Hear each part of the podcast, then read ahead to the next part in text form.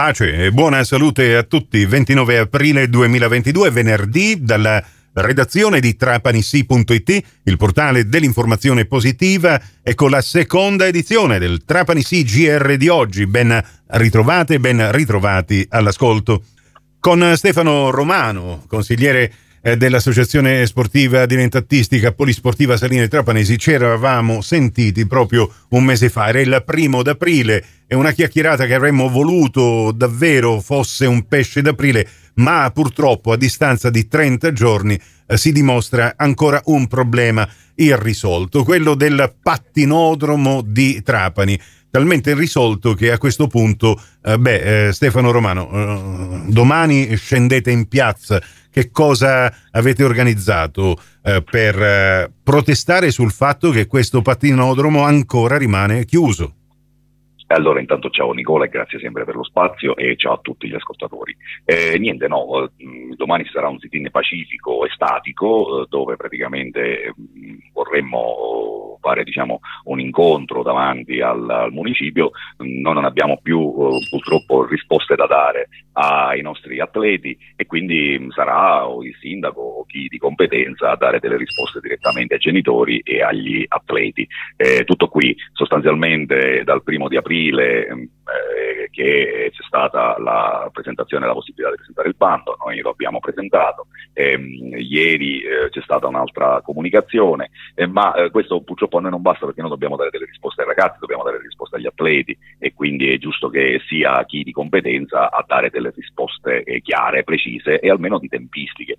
Tu considera che la scuola già a maggio eh, chiuderà, quindi anche avere la possibilità di accedere o noi o chi per noi o comunque in, in affitto, in, in, a ore, comunque eh, con qualsiasi formula il comune intenda o, o l'aggiudicatario intenda eh, affidarcelo, eh, noi comunque abbiamo perso sostanzialmente un altro, un altro, treno perché i ragazzini a maggio smettono di pattinare, almeno per quanto riguarda la scuola eh, ci rimane soltanto il settore agonismo. Ho abbiamo capito. perso ancora del tempo. Insomma, sostanzialmente questo è il, il, patrimo- il patinodromo è pronto, è pronto da mesi, mm, appunto eh, in pompa magna con delle immagini era stata presentata questa struttura ultimata già a fine luglio del 2021, da allora si sta deteriorando, sappiamo che le superfici di un pattinodromo hanno necessità di cure, non possono essere lasciate alle intemperie senza che nessuno vada comunque a intervenire per curare appunto queste superfici.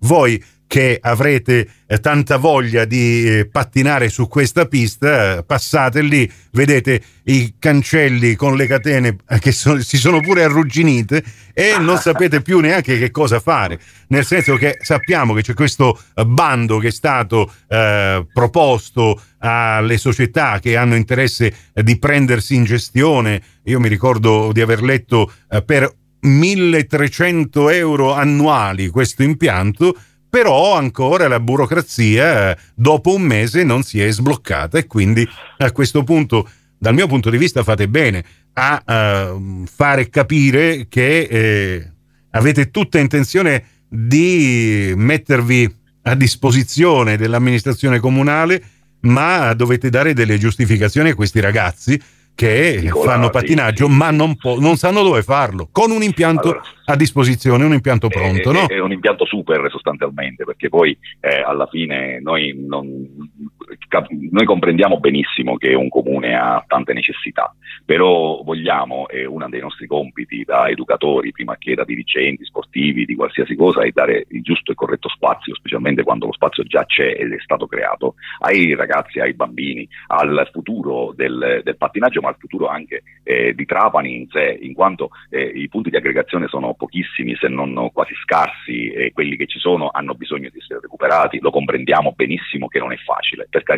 Noi siamo sempre stati al fianco di questa amministrazione perché abbiamo cercato di dare tutti quelli che sono stati i suggerimenti nel limite del nostro possibile, chiaro, per poter trovare una soluzione mm. in merito. Però ad oggi noi non abbiamo eh, risposte da dare più ai nostri atleti. I nostri atleti, come ci siamo sentiti noi il primo di aprile, eh, ci chiedono ma quando è che entriamo, quando è che possiamo pattinare, perché è chiaro che i ragazzini non è che sanno tutte le, le, le problematiche che ci sono. L'impianto sì è pronto a livello strutturale e si vede, sicuramente non è pronto a livello burocratico, ma quella non è una cosa che, che non è nostro compito. Ci dobbiamo fermare qui. L'intervista integrale a Stefano Romano, consigliere dell'Associazione Sportiva Dilettantistica Polisportive Saline Trapanesi, l'abbiamo collocata nell'apposita news in versione podcast, mentre vi rinnovo l'appuntamento per questo sit-in con anche dimostrazioni di pattinaggio in piazza. Eh, si terranno domani alle 16.30 fino alle 18 davanti il palazzo del municipio di Trapani. Prossimo appuntamento con l'informazione alla radio